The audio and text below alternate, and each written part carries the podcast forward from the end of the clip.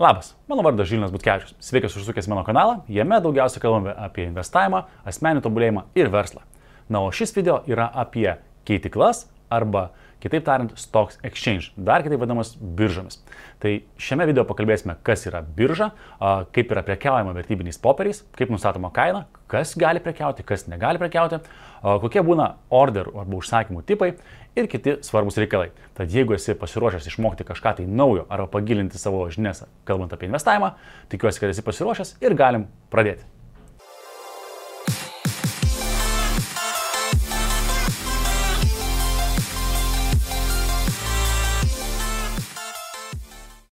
Tiesa, kiek atsiprašau dėl savo nejudrumo, nes vis dar gydausi po raktikulio lūžio.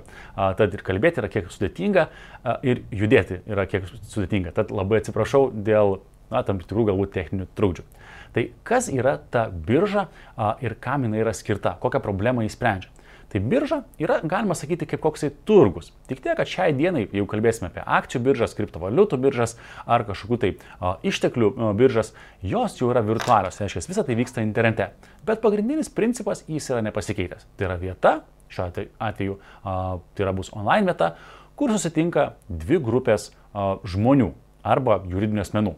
Tai reiškia, viena grupė žmonių, kurie nori kažką tai parduoti, kita grupė, kuri nori kažką tai nusipirkti ir turi pinigų.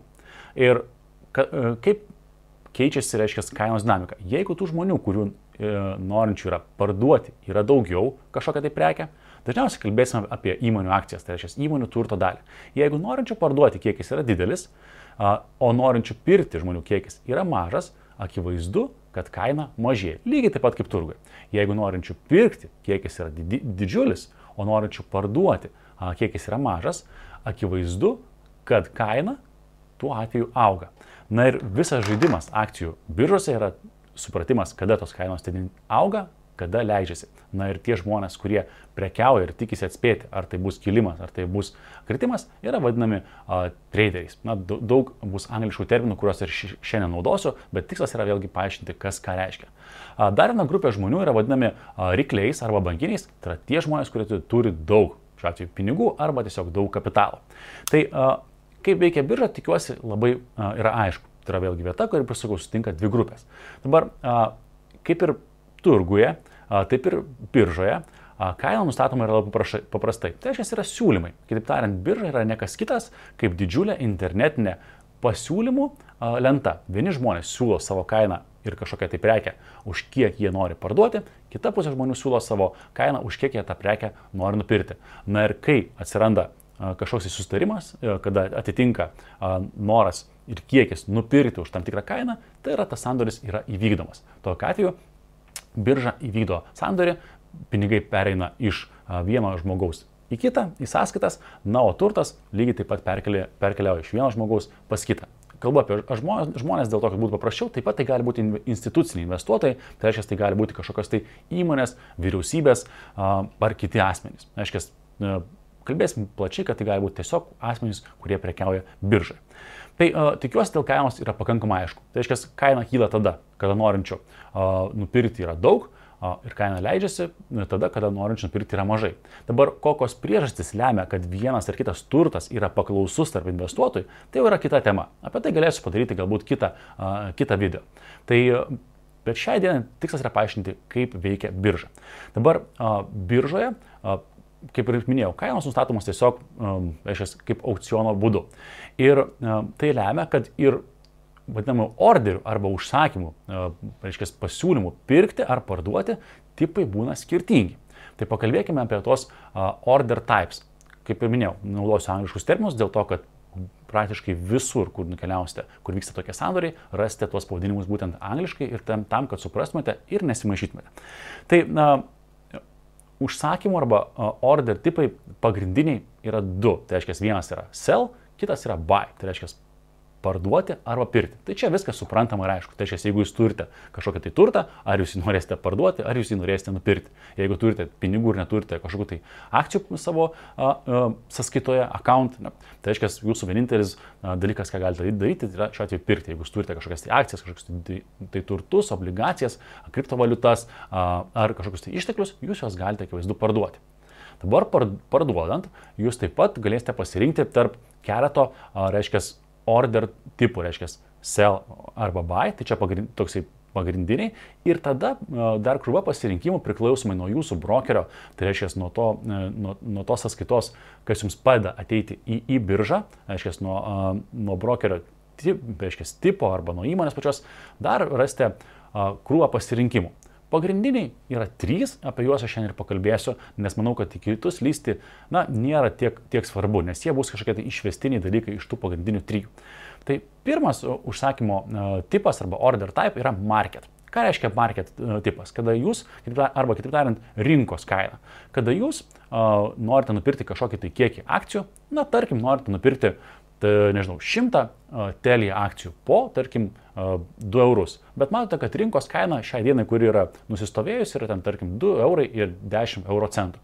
Tai tiesiog jūs įvesite, kad norite pirkti 100 akcijų, market kaina, tai reiškia, jūsų užsakymas bus įvykdytas 100 vienetų pagal tą kainą, kokia šiai dienai yra rinkos kaina.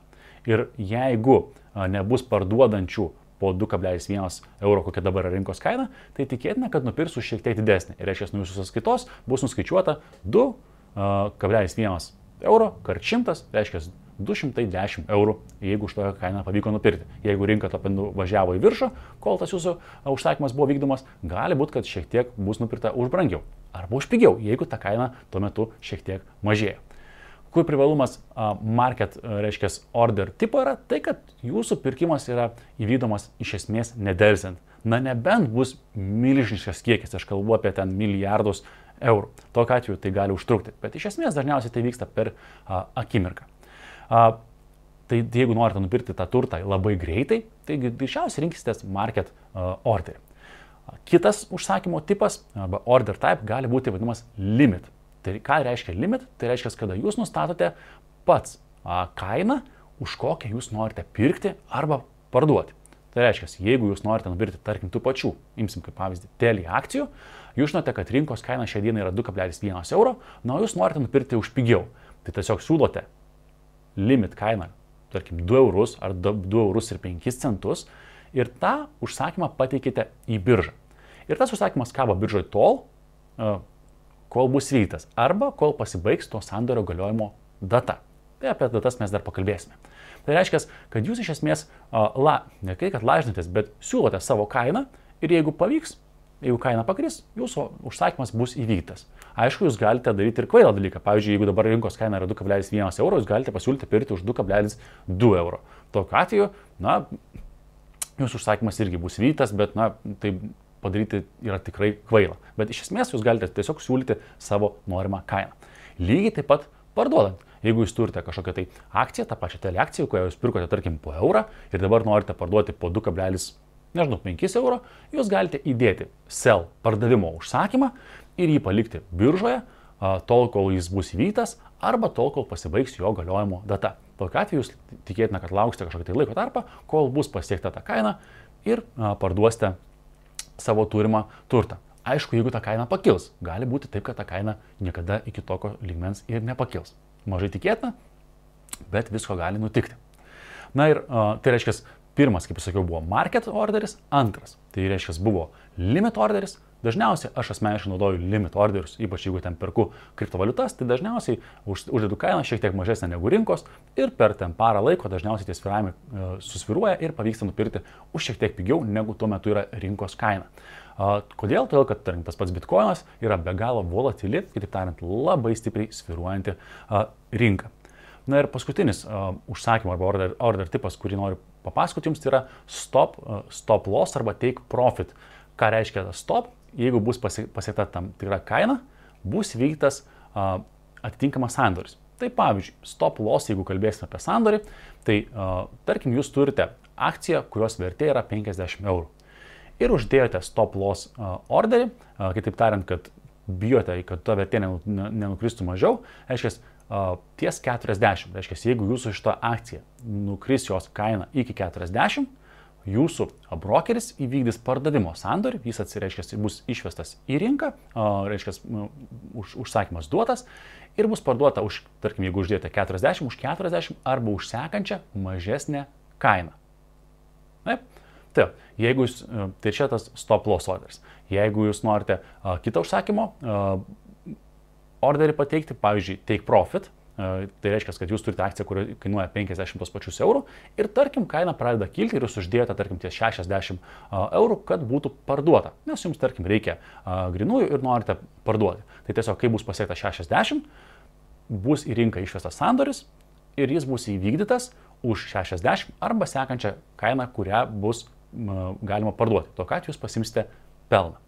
Tai štai tokie pagrindiniai to užsakymų arba order tipai yra, kad tiesiog, kad suprastumėte, ką galim daryti. Yra dar įvairių tų tipų, tiesiog, jeigu norite, manau, kad galite pasigūglinti, paskaityti, paskaityti Wikipediją, bet bijau, kad a, labai retu atveju būna jie realiai naudojami. A, taip pat, ką reikia suprasti, kad jūsų užsakymai turi galiojimo datą.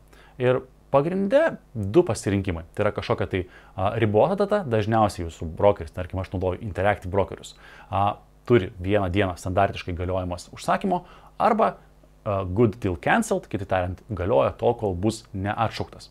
Tai jeigu įdėjote, jisai galios tol, kol jūs pats nepaspausite ir neatšauksite šito užsakymo. Taip pat naudoju kartais Svetbanką, ten galima pasirinkti kažkokią tai dieną, tarkim, ten mėnesio dieną, iki kada galios jūsų užsakymas. Tai vėlgi priklausomai nuo brokerio yra skirtingi pasirinkimai. Bet esmė, esmės tai nekeičia. Tai yra tiesiog periodas, kiek tas sandoris jūsų galioja. Dabar kalbant apie mokesčius. Akivaizdu, kad birža už savo paslaugas taiko mokesčius. Ir e, dabar mokesčius jums nuskaičiuos ne pati birža tiesiogiai, bet jūsų brokeris, per kurį jūs ateinate į biržą. Tai reiškia, jeigu jūs norite prekiauti toj pačioj, tarkim, Vilniaus biržoje ar ten New Yorko biržoje, jūs turite turėti kažkokią tai sąskaitą e, pas kažkokį tai brokerį. Ne kažkokią sąskaitą, turite investicinę sąskaitą pas brokerį. Tas brokeris gali būti ir, ir kažkoks bankas, tarkim Svetbankas, Sebas, Luminoras, ar tai gali būti dedikuota įmonė, kuri užsima tik tais tuo, kaip ir sakau, pavyzdžiui, Interactive Brokers, um, Admiral Markets ar kas tai bebūtų. Tai ir jūsų brokeris ima uh, kažkokią tai mokestį už tą paslaugą. Var aš privengiu nemokamų paslaugų, nes dažnai uh, kabliukas būna kažkur tai pakavotas, nemokamų dalykų nebūna. Jeigu jau investuoju savo pinigus, aš esu linkęs susimokėti už tą paslaugą ir turėti didesnį saugumą.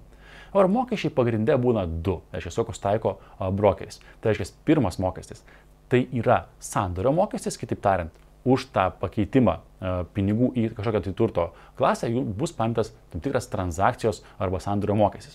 Ir jis dažniausiai būna nurodomas labai dažnai jį sudaro kažkokia tai fiksuota dalis, plus kažkokia tai procentinė dalis. Taip pat brokeriai labai dažnai taiko saugojimo mokestį. Kitaip tariant, jeigu jūs jau įsigijote kažkokį tai vertybinį popierių, jūs jį turite saugoti savo vertybinių popierių sąskaitoje. Na ir sąskaitos tiesiog tas vadinamas arba neaktyvumo mokestis ir jį kažkoks būna. Bet tai priklauso vėlgi nuo platformos, kurią jūs pasirenkate. Vėlgi, ką reikia suprasti, kad mokesčiai yra normalus dalykas. Platformą sukurti kainuoja tikrai ne vieną dešimt ir ne vieną šimtą tūkstančių eurų ją išlaikyti, tai yra didžiuliai pinigai. Ir normalu, kad yra taikomi mokesčiai, nes jūs gaunate paslaugą. Jeigu kažkas yra taikoma nemokamai, reiškia, iš jūsų pinigai paimami bus kažkuriam kitam žingsnėje, kuris galbūt nėra visiškai aiškus. Galbūt bus jūsų informacija parduodama, galbūt, nežinau, nėra užtikrintas atitinkamas saugumas ar dar kažkas. Taip tariant, nemokamų dalykų nebūna. Jeigu kažkas yra nemokama, reiškia, prekia esate patys jūs. Taip kad labai labai atsargiai. Geriau šiuo atveju susimokėti ir turėti geresnę paslaugą, didesnį saugumą, negu galbūt šiek tiek rizikuoti su nemokamom paslaugom. Tai toks yra mano požiūris į biržas. Tai šiandien trumpai tiek apie tai, kas yra birža arba Stock Exchange angliškai. Tai tikiuosi, kad šis video buvo naudingas jums. Jeigu buvo naudingas, parašykite komentarą, kokių dar temų norėtumėte, kas patiko, kas galbūt nepatiko ir būsiu labai labai dėkingas, jeigu pasidalinsite šiais video su savo draugais arba žmonėms, kam būtų aktuali ši informacija. Tai dėkui, kad žiūrėjote ir iki pasimatymo kitose video. Nepamirškit prenumeruoti kanalą, nes laukia dar daug įdomių video. Iki.